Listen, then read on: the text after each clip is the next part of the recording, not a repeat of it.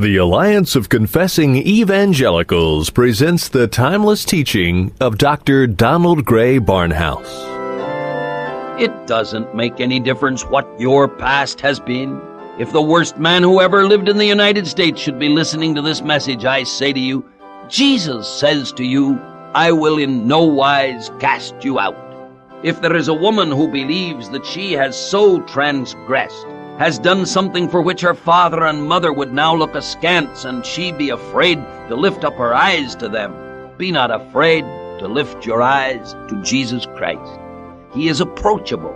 He is universal. He is for you.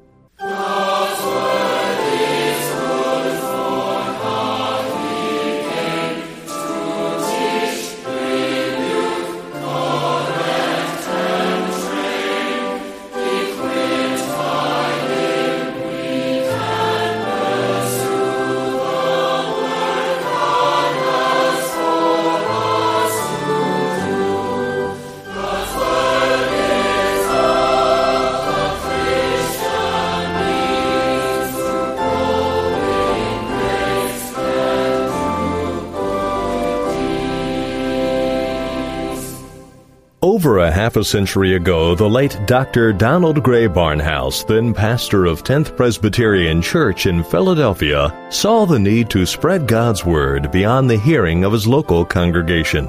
He started the radio outreach which has become known as Dr. Barnhouse and the Bible. The application of God's Word as taught by Dr. Barnhouse is as relevant today as when he first taught over the radio airwaves decades ago. The message we will be featuring on today's edition of Dr. Barnhouse and the Bible is entitled John Bunyan's Text. Today we begin a new series on Great Text of Great Men. John Bunyan is perhaps best known as the author of Pilgrim's Progress. But for years, Bunyan made very little progress in his spiritual pilgrimage. Overwhelmed by his burden of great guilt and sin, imprisoned by the fear of certain judgment, he finally found peace with God through the glorious truth of one particular verse in the Bible. How did this passage of Scripture so powerfully transform John Bunyan into a mighty man of God? Let's find out. The scripture text for this edition of Dr. Barnhouse and the Bible, John chapter 6 and verse 37. Here again is Dr. Donald Grey Barnhouse with a message entitled John Bunyan's Text. Through the Lord Jesus Christ, we come unto thee, our Father and our God, and in the Holy Spirit. We ask thee that thou shalt reach through to our hearts in this hour, and use thy divine word, living and powerful and sharper than any two-edged sword, to reach to the need of each listener. We ask it in Jesus' name. Amen. Several years ago, I read a book by an Australian writer, Boreham, in which he spoke of various verses in the Bible which had transformed the lives of individuals. A bunch of everlastings is what he called his text, and he spoke of all of the blessings that had come to individual men through certain texts. Martin Luther's text was, The just shall live by faith and other men had been moved by certain individual texts. Among these was a life of John Bunyan. I read it, and I enjoyed very much what Boreham had to say about it. And I today am going to speak about John Bunyan's text. The story of John Bunyan is one of the most interesting of all the stories of the human race, for never has God done so much with so little. Bunyan preached the simple righteousness of the gospel, and they put him in jail where he spent twelve years.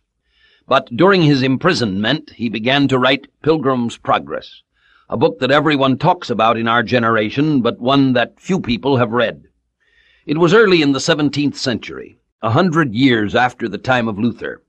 The English Reformation was established, and the Church of England was going on its sweet and placid way. It had become quiet, calm, contented, and spiritually dead. Suddenly there arose within the church a great movement for more strictness of life and for simplicity of worship.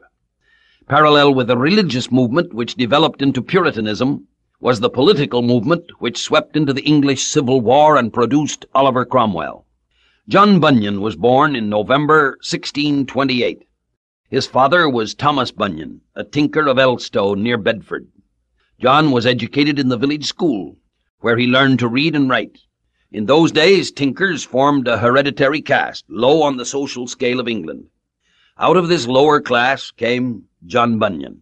He grew up in a very strict atmosphere and among people to whom religion consisted of thou shalt not.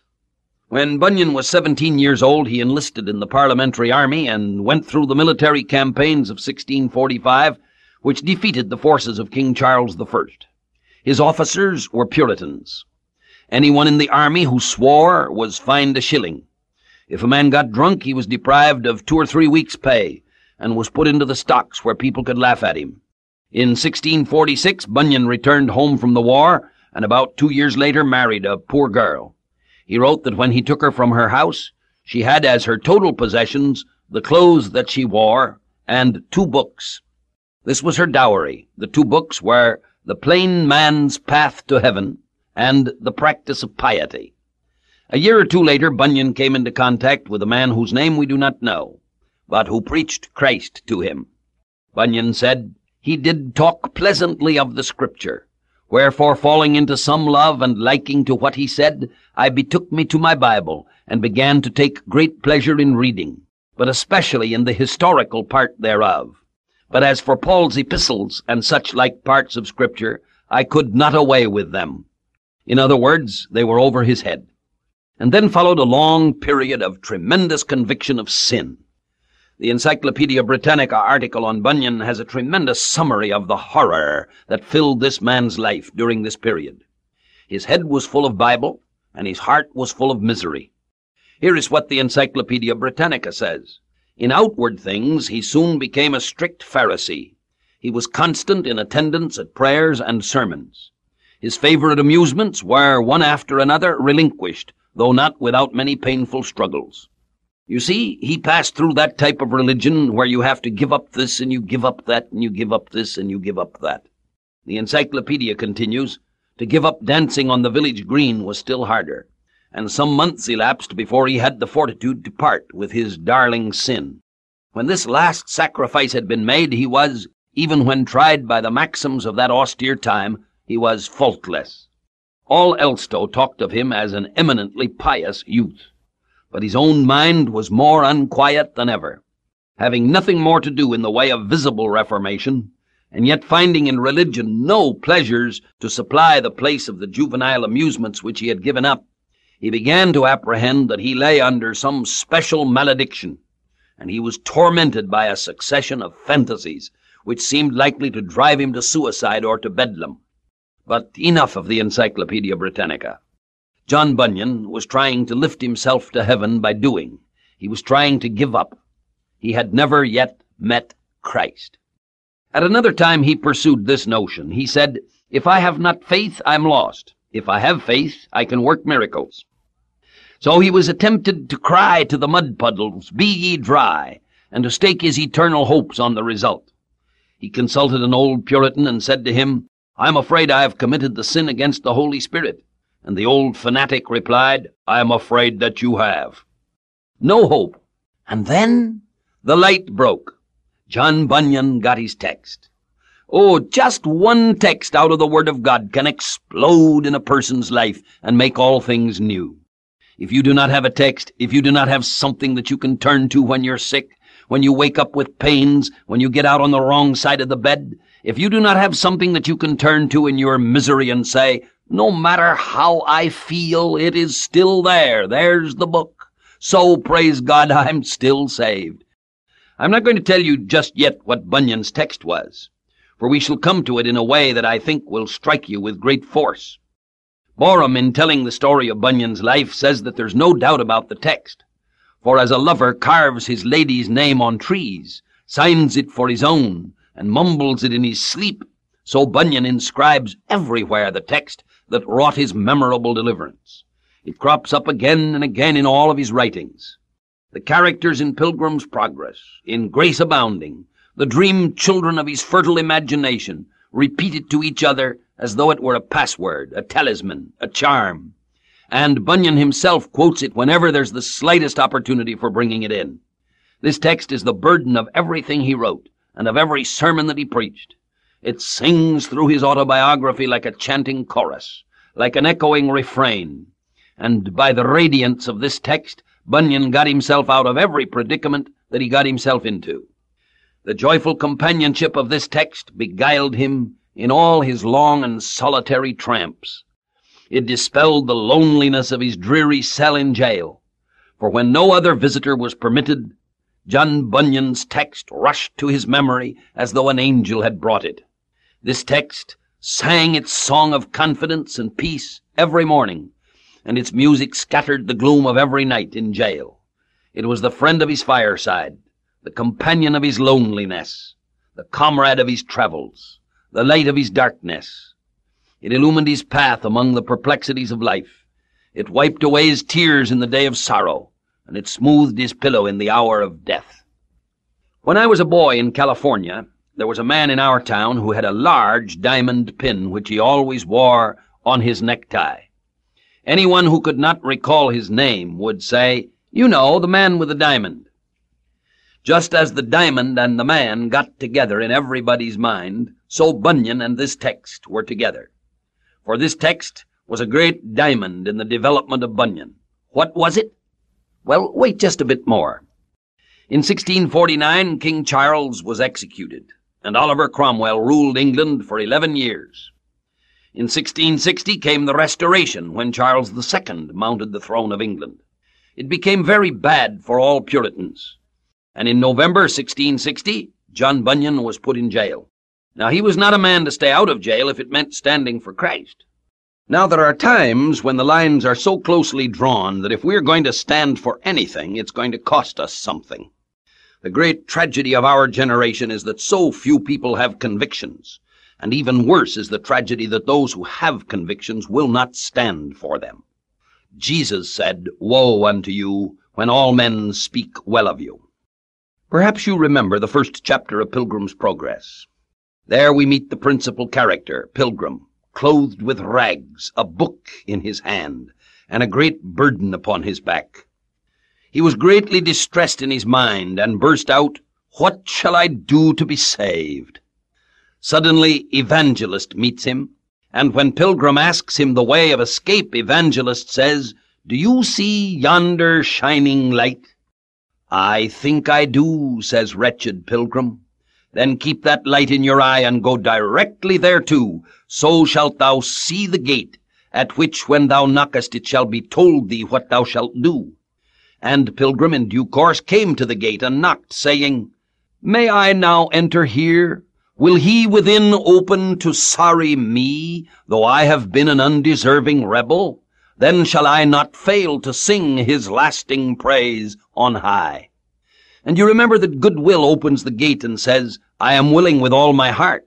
We make no objections against any, notwithstanding all that they have done before they come hither. They are in no wise cast out. There is John Bunyan's text. So at the very beginning of Christian's new life, there stands the first big but unmistakable mention of John Bunyan's text. Him that cometh unto me, I will in no wise cast out. Turning to Bunyan's autobiography, we read, In no wise cast out, he exclaims. Oh, the comfort I found in that word, in no wise cast out. In one of the most pathetic plaints ever written, Bunyan felt that he was a blot upon the face of the universe. He envied the toads, and the grass by the side of the road, and the crows that cawed in the ploughed land by which he passed. He thought they could never know such misery as that which bowed him down. Thomas Macaulay, in his essay on Bunyan, says that one of the greatest paragraphs in English literature is this. I walked to a neighbouring town, and sat on a settle on the street, and fell into a very meek pause about the fearful state that sin had brought me to. And after long musing, I lifted up my head, and methought I saw as though the sun shining in the heavens did grudge to give me light, and as if the very stones in the street and tiles upon the houses did bend themselves against me. Methought that they were all banded together to ban me out of the world. I was abhorred of them, and unfit to dwell among them, for I had sinned against the Saviour. Oh, how happy now was every creature over me, for they stood fast and kept their station, but I was gone and lost. While he was thus lamenting his hopeless condition, the light broke, and he said, This scripture did most sweetly visit my soul. Listen, did you ever have your soul visited? Do you know what it is to have hope in place of despair? Do you ever feel, oh, I must go to a psychiatrist and find out what is wrong with me, and then learn that you can go to Christ and find out what can be right with you? Have you ever given up your burden in order to receive His joy? Do you know what it is to have your life turned around because some word in the Bible did sweetly visit your soul? And Bunyan now writes, Oh, what did I then see in this blessed sixth of John? Oh, the comfort that I had in this word, in no wise cast out, in no wise cast out. Him that cometh unto me I will in no wise cast out. What did he see in that sixth chapter of John? What comfort did he find so lavishly stored there? The matter is worth investigating. Bunyan found three things in John 6:37. First, he found the approachability of Christ. In one of his books, Henry Drummond said, Suppose that the newspapers spread across the world that Jesus Christ was now in Palestine. Oh, there would be crowded boats and ports blocked with vessels. As far as the eye could see, caravans, dark, seething masses of humanity, stretching for leagues. Now, if Jesus Christ came to Palestine today, you could not get a booking for six months. The ocean liners would be filled to capacity. Every airplane reservation would be taken. Everyone would want to go to see Jesus Christ. But when Jesus went away, he sent the Holy Spirit, who can bring Christ right into your home. You don't have to phone a travel agency or an airline and ask, Can I get a ticket to Palestine? Jesus is nearer to you than breathing, closer than hands or feet. Him that cometh unto me I will in no wise cast out. So Bunyan found, first of all, the approachability of Jesus. Even the most vile can easily go to the fountain of grace and find all that is needed in the Lord Jesus Christ. Second, there is in this text not only the approachability of Jesus, but the universality of Jesus. In his earlier life, Bunyan always thought that Christ would receive some more fortunate person than himself. There was a man whom people called Holy Master Gifford, and Bunyan heard Holy Master Gifford and some poor woman discussing the things of the kingdom of God as they sat in front of their doors. Concerning the salvation of these people, Bunyan was as clear as could be. But from such happiness, he thought that he was rigidly excluded. About this time, he says in his autobiography, the happiness of these people at Bedford was a kind of vision to me. I saw on the sunny side of some mountains they were refreshing themselves in the pleasant beams of the sun, while I was shivering and sinking in the cold, afflicted with frost and snow and dark clouds. Methought also betwixt me and them I saw a wall that did compass about this mountain. Now through this wall my soul did so greatly desire to pass, concluding that if I could, I would there also comfort myself with the heat of their sun but I could find no way through or around or over the wall. And then Bunyan discovered the text, Him that cometh unto me I will in no wise cast out. This scripture did most sweetly visit my soul. But Satan would greatly labor to pull this promise from me, telling me that Christ did not love me, or such as me, but sinners of another rank that had not done as I had done. But I would answer him again, Him that cometh to me, him, any him, with no exception, him that cometh unto me, I will in no wise cast out. So the walls around Bunyan's mountains fell with a crash before that great and golden word. Him that cometh unto me I will in no wise cast out. The barriers were down, the way was open to anyone. This is the universality of Jesus. It doesn't make any difference what your past has been.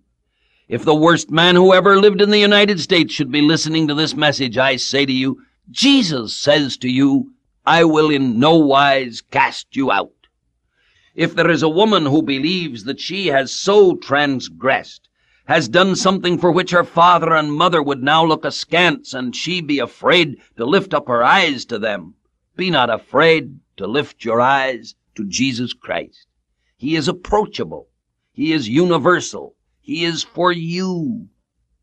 The final thing that Bunyan saw in this text was not only the approachability of Christ and the universality of Christ, but the reliability of Christ. How wonderful to know that you can deposit your money in a bank that cannot fail. To know that you can invest in a stock that cannot go down. To know that you can build upon a rock that cannot be shaken. In Christ, you have reliability. Faith lays hold on this great promise, and that's it. Let me tell you a story to show that just by believing someone's word, you can experience complete relief of heart and mind. It was the first week of World War II in September 1939. Hitler marched into Poland on a Friday, and on Sunday morning at 11 o'clock, Neville Chamberlain declared war. Leaving my family in France, I had gone to Belfast, Ireland in that week, where I was to hold a series of meetings. Naturally, I was concerned about my family in France.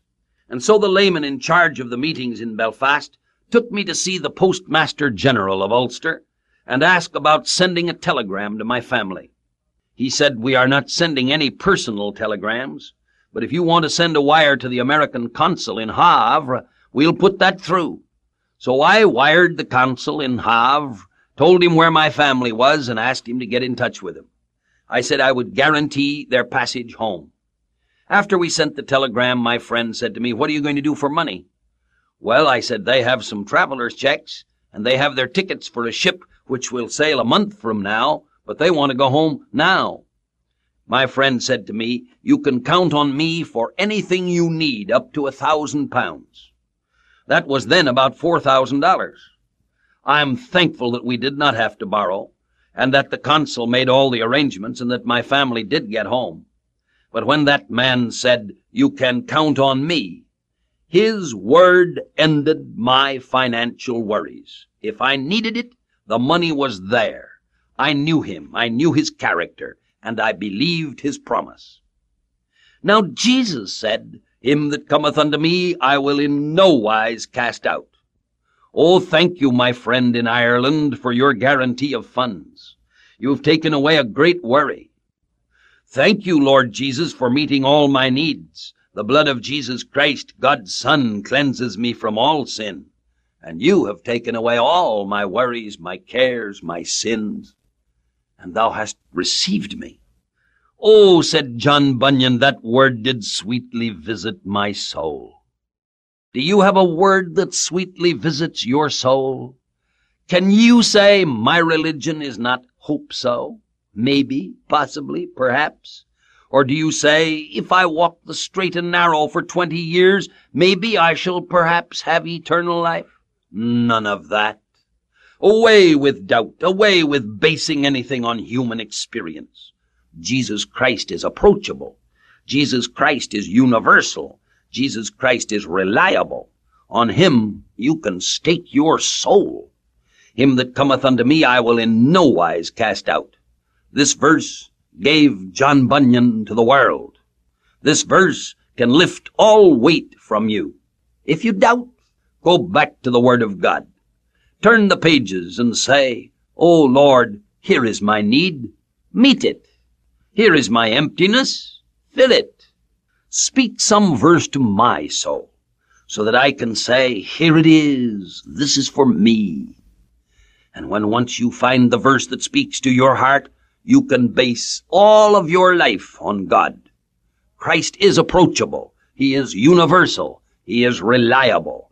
You can trust him who said, Him that cometh unto me I will in no wise cast out.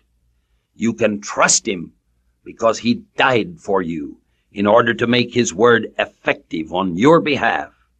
Him that cometh to me I will in no wise cast out. And our God and Father, we pray thee that thou shalt meet the need of each listening soul in this hour. We ask it in the name and for the sake of our Lord Jesus. Amen. Grace Abounding to the Chief of Sinners is one of John Bunyan's famous writings.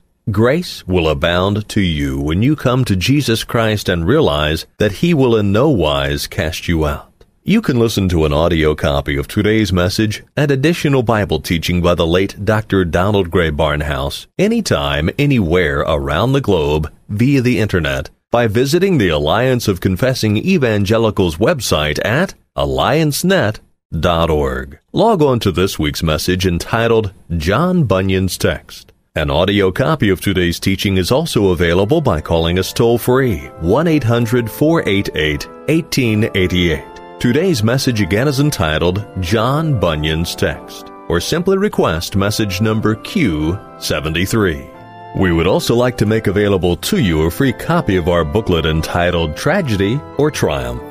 Our lives are often shaken by devastating tragedy, and yet we can look back later and see how God brought forth glorious triumph from tragic circumstances for our benefit and His glory. This free booklet contains six favorite sermons by Dr. Barnhouse, including Tragedy or Triumph, Who Died at Calvary, Oil and Wine, Salted with Fire, The Scales of God, and Falling into Grace. These messages will encourage, challenge, and uplift you. Ask for your free copy of Tragedy or Triumph when you call or write. Dr. Barnhouse and the Bible is a radio ministry of the Alliance of Confessing Evangelicals headquartered in Philadelphia, Pennsylvania. We exist to promote a biblical understanding and worldview. Drawing upon the insight and wisdom of Reformation theologians from decades and even centuries gone by, we seek to provide contemporary Christian teaching materials which will equip believers to understand and meet the challenges and opportunities of our time and place. Dr. Barnhouse and the Bible comes to you through the generous gifts of our listeners. If you have benefited from the broadcast and would like it to continue, please prayerfully consider a donation to help us keep this ministry on the air. For more information or to make a contribution to support and further our work, please contact us by writing Alliance of Confessing Evangelicals, Box 2000, Philadelphia, Pennsylvania 19103. Call toll free 1 800 488 1888 or visit us online at alliancenet.org. Be sure to ask for a free updated resource catalog featuring books, audio teachings, commentaries, booklets, daily devotionals, videos, and a wealth of other materials from outstanding Reformed teachers and theologians, including Donald Grey Barnhouse, James Montgomery Boice, and Martyn Lloyd-Jones. Then join us again next time for more classic teaching on Dr. Barnhouse and the Bible.